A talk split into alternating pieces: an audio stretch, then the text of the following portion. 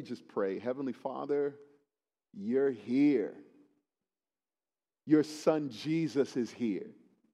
Your Holy Spirit is here. I thank you, Lord God, for your presence. I thank you for these incredible students who you have called unto yourself for such a time as this. A critical hour for a generation that you are calling unto yourself. Lord, I pray that you would continue each and every moment to cultivate a community of believers here at Elim who are willing to lay their lives down at the altar. I pray, Lord God, that this would be a generation set apart with a fire that will not go out. I pray a hedge of protection over their minds, their hearts, and their souls belong to you. I give you glory and honor, God, for the future pastors, teachers, evangelists, missionaries, prophets in this room. I thank you for the anointing that you show us through your Holy Spirit, presented to us to work in us and through us for your glory. So, Lord God, I pray that this night would be like no other night. I pray that come tomorrow morning, tomorrow morning would be like no other morning. Not because I'm here, not because I'm speaking, but because, Holy Spirit, you're here. And wherever you are, we can expect the extraordinary. We can expect supernatural. We can expect you to do miracles. So, God, we say yes. I thank you for their yes. Being here, I thank you, Lord. I thank you for their yes. So, Lord, we yield to you now. We yield to your Holy Spirit. We yield to your word, your word. May your word give us life right now. Lead me now, Holy Spirit, for the remainder of these few minutes that I have. In Jesus' name I pray. Amen and amen. Praise the Lord.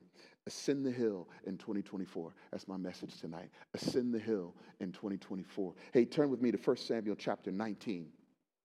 1 Samuel chapter 19. Everybody got their word? Say amen. Uh, thank you, all, all, all, 12 of you. Amen. Uh, uh, anybody got the word tonight? Say amen. Okay, listen. Uh, so as Dr. K shared, uh, I, um, I pastored a church um, in New York City in a, in a place called Long Island City, which is uh, a part of Queens. It's that part of Queens closest um, to Midtown Manhattan. Um, and I think the last time I was with you all, we were in a little bit of some transition, and, and God, we, we were in a for we're listen let me just say it this way. Soul cry church we were we're just a year and eight months old. When we started we started in a small little studio space that's only about a quarter the size of this and we rented 50 chairs. And the first sunday 50 people showed up. So we rented another 50 chairs and then that next sunday 100 people showed up. And then we because you know we just weren't sure what was next and what was going on we just we stayed in that little studio space. But for the next eight months it was standing room only and we had to open up the lift gate because the the studio was actually a garage. So we had to open up the lift gate because people were spilling out. Now we're in a school that, hold, that has 400 seats. Uh, the last two Sundays, we had over 300 people show up. So we're not quite sure how long we're going to be able to be in that auditorium. But one of the things that we're cultivating in Soul Cry Church is when the word begins to speak and when the word reveals truth and when the Holy Spirit shakes you up, it's okay to shout amen from your seat. It's, it's, it's not shout. I, I, listen, I, I don't need cheerleaders. I'm good. But if the Holy Spirit stirs you, I'm okay with you standing. I'm okay with you dropping to your knees. I'm okay with you crying out. And so we're experiencing such a freedom because one of the things I said to those that are coming to Soul Cry Church do not let anything get in the way of your cry for more. There has got to be a cry for more and we've stepped into spaces where we've created boundaries and restrictions that hold back the cry. I don't want anything to get in the way of my cry. There's too many places through Scripture that demand that the saints, that you and I, cry out for more. Look at it for yourself and see how many times you will discover the Lord saying, Cry out, cry out. And so, at Soul Cry Church, they'll be down the aisles, they'll be all over the place. We just cry. This, this past Sunday, Dr. Case, this past Sunday, I'm telling you, I, I, I, I gave the benediction at one o'clock. It's a rental space, right? So we've got to be out at 3:30. So I make sure we start at 11, whether there's 10 people there, or not, because it's actually very hard to get to our space. But by the time we get to 11:30, there's well over 200 people in there, and they keep coming in. At one o'clock, I gave the benediction, but the Holy Spirit said, You can give the benediction, but I'll close this service out when I want to close this service out. And for the next hour, people were crying out all over the place. This was last Sunday. And the Lord has been dealing with me. David Ham, don't you dare restrict what the Holy Spirit wants to do in this generation. They're gonna, they're gonna cry out in such a way that some people are gonna be like, What's going on? Man, this generation is so lost. No, this generation belongs to King Jesus. Uh, oh, okay, sermon number two. Here we go. First, First Samuel. First Samuel chapter 19. You got to say amen. Just, just, and we're going to start with verse 18, but to, just to give you a little bit of context, um, that leads us into this moment in our, in our scripture reading for tonight. Saul, at this particular moment, Saul hated David. Saul's son, Jonathan, loved David like a brother. Jonathan attempted to change the heart of his father, Saul, who wanted to kill David. Initially, Jonathan is successful in doing so, but then David is used by God with, to win a great victory. Pride, anger, jealousy rises up in Saul's heart once again. David is playing the harp for Saul. We all know the moment. Saul, in a moment of rage, throws his javelin at David. David is able to quickly maneuver and escape. Saul attempts to kill David in his own home, and David's wife helps him escape. Now we're at verse 18. Now David fled and escaped, and he came to Samuel at Ramah and told him all that Saul had done to him. And he and Samuel went and lived at Naioth. If you're going to talk, let me stop right there. Listen, if, if you're going to talk to someone about your problems, talk to someone who knows how to talk to God. If you're in a moment of crisis, if you're in a moment of crisis, always process up with somebody who is connected to King Jesus. Be careful who you tell your stuff to. Because listen, we all have those moments where it's like, man, I don't even know how to pray about this right now. I just need to talk to somebody. Okay, that's fine, but you better talk to the right person. You better talk to somebody who knows how to pray. It's not good for you to carry your burdens alone. Community is essential in the effort to fight forward in faith. So, so David heads to the right community. He ascends the hill. Oh man, listen, I, I don't want to get ahead, but listen, as the body of Christ, as students here, as believers, I want you to understand something. The key to walking together in unity is to be a, a community that knows how to pray together. First reaction within community, within healthy community, to every situation, to every matter, to every moment. First reaction within a healthy community is to pray. So David goes to Samuel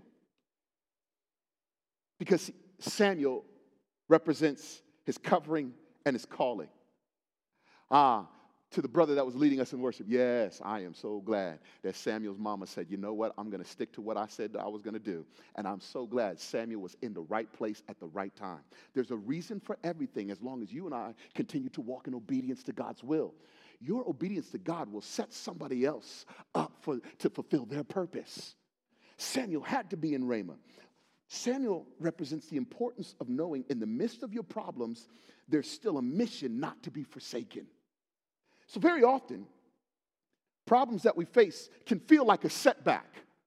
In this particular moment in, in, in, Scripture, what David was dealing with could easily be perceived as a setback. But when we have setbacks, as long as you and I continue to trust God and believe God in faith, every setback that you face is a reset. There's no setbacks when you are surrendered to the will of God. Every setback as, as, a believer is always a reset in the supernatural. In the natural, from just a natural perspective, when we face crisis and, and it feels like we have to withdraw, it always feels like we failed, or it feels like, man, now I'm taking, I took two steps, I took a step forward, now I'm taking two steps back. But I believe for those of you who are called to fulfill God's purpose in your life, every situation that you're in, everything that you go through, trust and know and believe that God is forever and always ordering your steps. And hey, Elim, God doesn't miss steps. He's the God who establishes your steps. This, this, this naturally looks like a setback for David, but it's not. It's a reset. And he ascends the hill. And this place where he goes becomes a refuge. When you're under attack and you're feeling the pressure of this world, God will always provide a refuge. And in his refuge, God's refuge, that is the place where you are able to be restored, reset, and stay on mission. I believe for every student here, even as I was worshiping, I believe God has called you to Elim to position you for your reset. And God is going to launch you into spaces and places where I believe you cannot go unless you truly receive everything that God has for you here. What I'm really saying is don't quit, ascend the hill. Allow God to finish what He has started in your life here on this campus. Allow this space to be a refuge. Endure. Remain vulnerable and transparent. Recognize that everything that you're going to go through here, the good, the bad, and the ugly, is all a part of your process. Uh huh. Oh, yeah. You don't got to tell me. I know there's a good, bad, and ugly. It's just a part of the journey. This was an ugly moment in David's life, having to retreat to Ramah having to come to this place where like i'm being chased right now. Like my life is is on the line. Like i don't even understand. I, I, I this doesn't look like the, tra- the trajectory that i was on. David retreats to ramah with samuel. It's a reset and this is an incredible place where he goes. David takes refuge at the school of prophets now listen the fundamental meaning of prophecy is a message from god the fundamental meaning of prophecy is a message from God. It is when someone speaks a word that is divinely inspired. Prophecy, as I was doing my study, is the word of the Lord going forth, declaring what is and what is to come. Prophecy provides an atmosphere of anticipation, but prophecy comes out of prayer. Prayer comes out of a community that's seeking God a community that understands their call and purpose to hear from God. Hey, we have now stepped into 2024. I want to hear God speak. I don't know about you. I want to be in a community where I'm hearing God speak. I want to be in a community where I'm getting revelation. I know some of you already have resolutions for 2024, but I don't know about you. I want revelation over resolutions. Are y'all hearing what I'm saying? Because it's if if you don't get a revelation, then you'll never stay committed to a resolution. Resolutions will only do but so much, but a revelation will prepare you for your future, for, for days and months and years to come. That's where I want to be. I want to be where there's a prophetic word. I want to be in that place where there is a prophetic word. I want to be in that place where there is deliverance I want to be in that place where there is healing. I want to be in that place where God moves in a supernatural way. I want to be in that place where it is safe for me to pray and to cry out to God. I'm going to ascend the hill. I don't know about you. I'm going to Ramah. When stuff starts to fall apart, I'm taking the high ground because that's what that means. Second Peter chapter 1 verse 21 says this, "For no prophecy was ever produced by the will of man, but men spoke from God as they were carried along by the Holy Spirit. May the Holy Spirit carry you this, this year. It's when the Holy Spirit carries you. That's when you begin to receive revelation. That's when God gives us a prophetic word for such a time as this. Paul said in 1 Corinthians 14 3, 1 Corinthians 14 3, listen, the one who prophesies speaks to people for their one, upbuilding, two, encouragement, and three, consolation. I want to be where God is speaking. I want to be where there's an upbuilding, where there's encouragement and consolation. Listen, I, I, believe and hope that Elim for you is that place where the Spirit of God moves in the heart of your fellow brothers and sisters around you. And suddenly, out of prayer comes a prophetic word. Out of prayer comes an opportunity to experience the fullness of God's presence. Out of prayer, people are being set free and delivered from strongholds. Delivered from strongholds. Man, I, I, I, grew up for years, right up till I came to Elim, always needing validation and affirmation from people. It was almost an addiction. And so, in, a, in and of a sense, validation was almost like my idol. If I was going to do anything, I needed to be affirmed afterwards. I needed to be validated. But Elim changed that. I'm so glad I ascended the hill a long time ago. 19, oh Lord Jesus, never mind. I'm so glad I ascended the hill here at Elim. I'm so glad that I responded to an altar call. I'm so glad I responded to an altar call from Brother Paul Johansson. I was right here. I, I grew up in the church, a pastor's kid, but I had never been slain in the spirit. I grew up in a healthy space, but as I traveled sometimes with my dad, I was, I, I had seen, I had seen some of that stuff abused.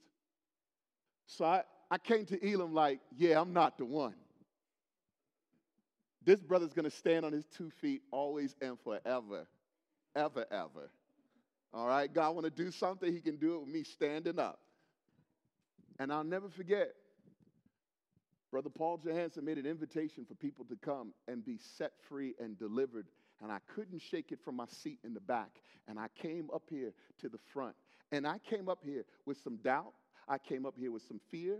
I came up here not quite sure, not fully optimistic about what was going to happen. And so I saw him moving across the room. I saw people starting to fall out. And here I was over here, like, oh no. It's not happening today, not with him. I'm good. Matter of fact, I'm so good, I've learned in the Pentecostal church down in Virginia, just to be sure, one foot back. now try to drop me. Let me see what you got now. Oh, I'll ascend the hill, but it's going to be my way. Whoa. If you and I are going to ascend the hill, then you have to yield fully to the Holy Spirit. And for those who ascend the hill, I'm so glad that in God's grace and mercy, He will override our doubt and fear. Because the hill belongs to Him, it's holy ground. Listen, this is the beautiful moment of my story.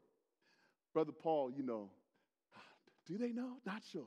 But I, this, he's, he's, listen, Brother Paul, he, ju- he just turned 87? 88? Eh, 87, Ramon. He just turned 80, 87. He's still, I know for, for Ramon, for myself, he's, he's our spiritual grandfather. I still check in with him. I still check in with him. He's, he's my Samuel, in a sense. I process up when I'm in crisis. I call him. Yeah, the one who came to me and said my name three times. Oh, David, David, David. I'll never forget. And all he said was this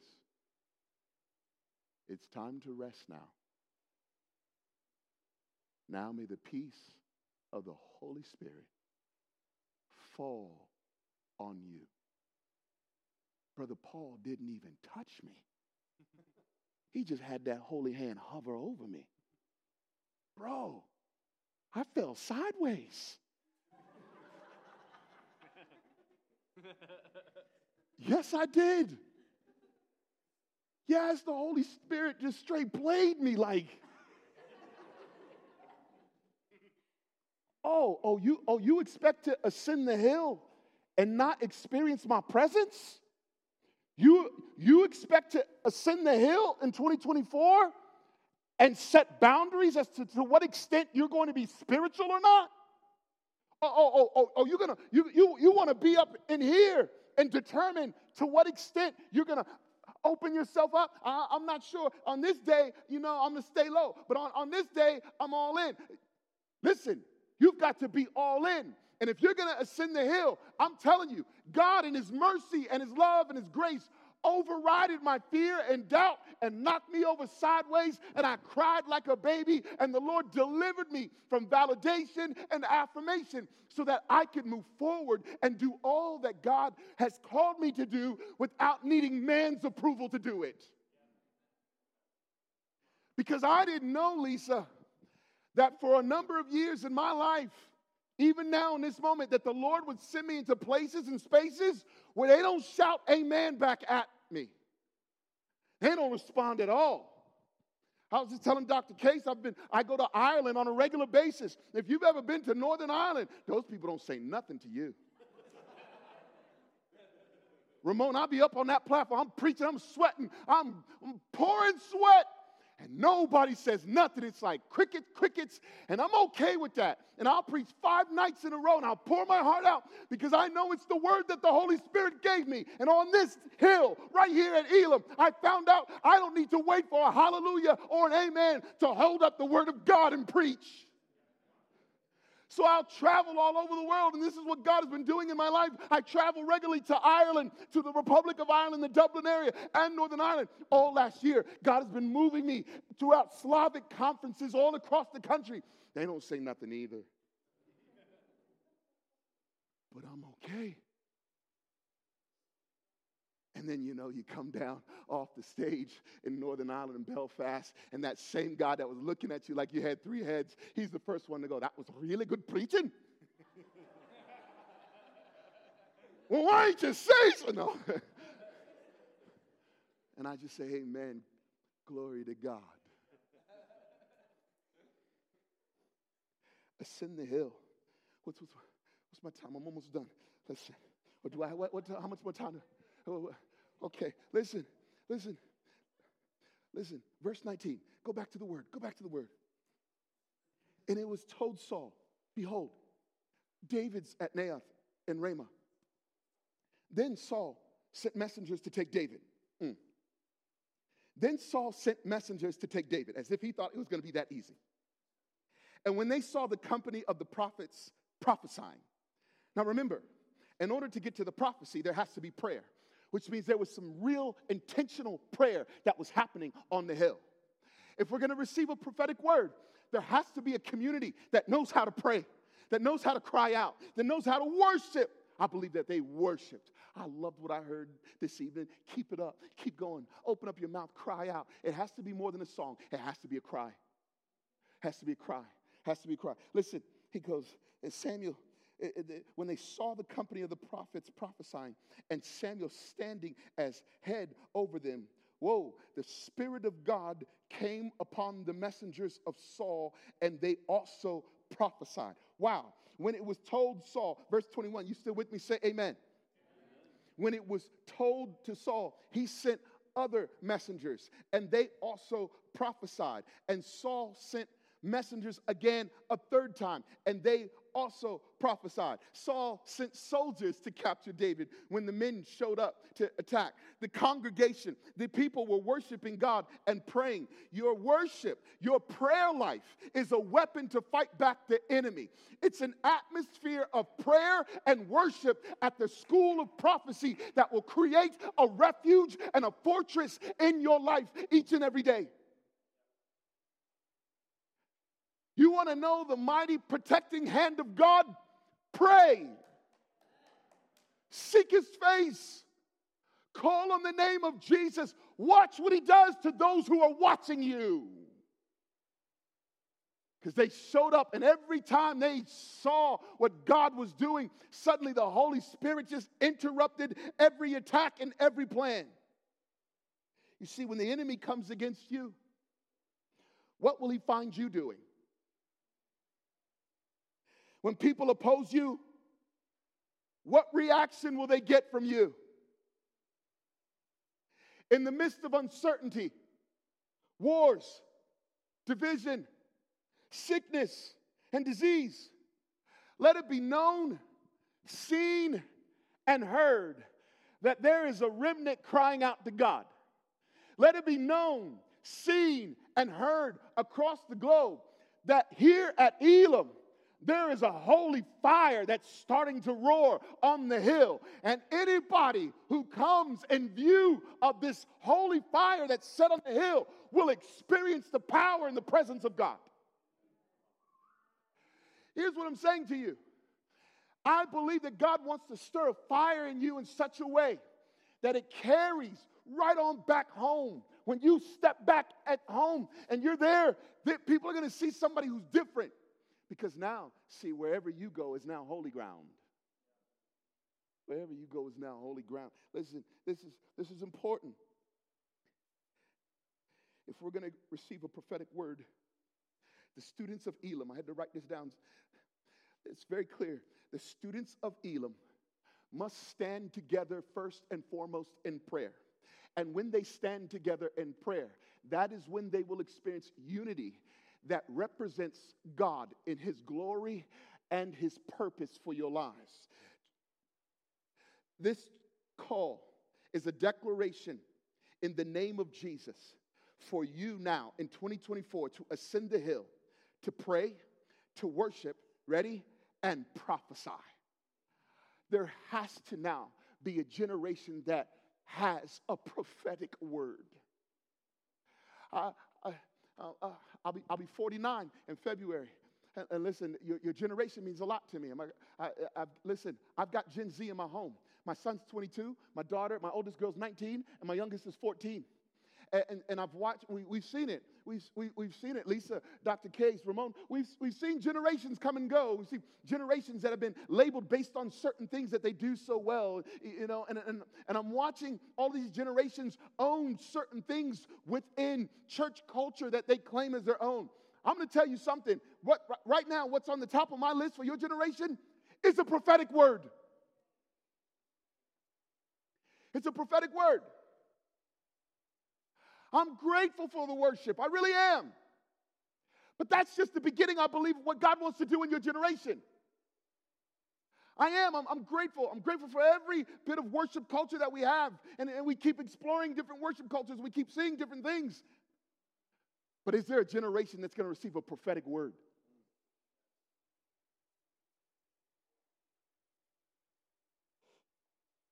Listen, verse 22. I love it. Then he himself, who's that? Saul. He went to Ramah and came to the great well that is in Sechu. And he asked, Where are Samuel and David? And one said, um, Behold, they're at Naioth in Ramah. Now, Saul, he's so mad, listen, that he decides to do what kings didn't ordinary, ordinarily do. He's thinking, if nobody can do what I ask, I'm going to do it myself. So he, he went there to Naioth and Ramah. And the Spirit of God came upon him also. And as he went, oh man, he prophesied until he came to Naioth and Ramah. And he too stripped off his clothes. And he too prophesied before Samuel. You ready? And lay naked all that day, the whole day, your boys laid out, and all that night. Thus it is said, and I'll allow you guys to talk about this in your small groups or go to Ramon and ask him. Thus it is said, is Saul also among the prophets? Well, at least for a moment, he was a prophet. I do know that at least for a moment, this man begins to speak prophetically. stripping off his armor, stripping off his royalty, and yielding to the lordship and the kingship of our Savior Jesus Christ. I say Jesus because in First Samuel, in this chapter, we get a picture of Jesus. You do, know this, right? That all through Scripture we get Jesus. Can I get an amen? I just, I just want to make sure y'all's theology is right before I get too excited here and lose my voice again. But this is a beautiful picture. Remember, all the other one, two, and three, when those messengers showed up, they began to prophesy. Are you hearing what I'm saying? You got to see the difference in scripture here. First messengers come. When they show up to the hill, they begin to prophesy. Second group of messengers come. When they show up to the hill, they begin to prophesy. Third group of messengers show up. When they come to the hill, they, they begin to prophesy. But Saul is a little different. Your boy Saul doesn't even get to the hill yet. Woo! He's on his way. He's not even there. And God says, I'm going to move upon him before he even gets to the hill. Meaning this that the Holy Spirit has the power and the authority to move on the hill and in the valley in the valley. Because some of you might be like, oh man, man, I don't understand. When I'm here on the hill, I'm good. But every time I go home, I'm just like, oh my goodness. And the Lord would say to you, my Holy Spirit, my presence, my power, my anointing moves wherever it wants to move. And he doesn't even get there yet. And by the time he gets to Ramah, my man has stripped down and he is prophesying all day and all night that is the power and the authority of our God. That is the protecting power of our God. That is the anointing of the Holy Spirit. That's the power of deliverance. But you've got to go to the right place in the moment of crisis.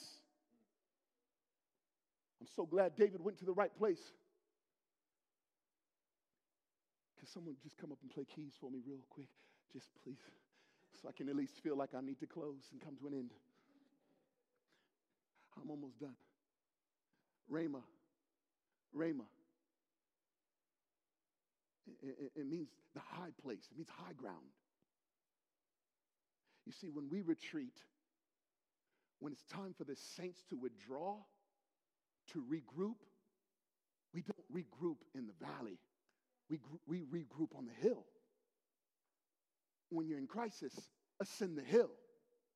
When you're going through something, ascend the hill ascend the hill. I may have told y'all this last year, but I had a roommate who is now also to a pastor here uh, at Elim. We, we were roommates downstairs. Um, and I'll never forget, he woke me up like at 2 a.m. in the morning one time.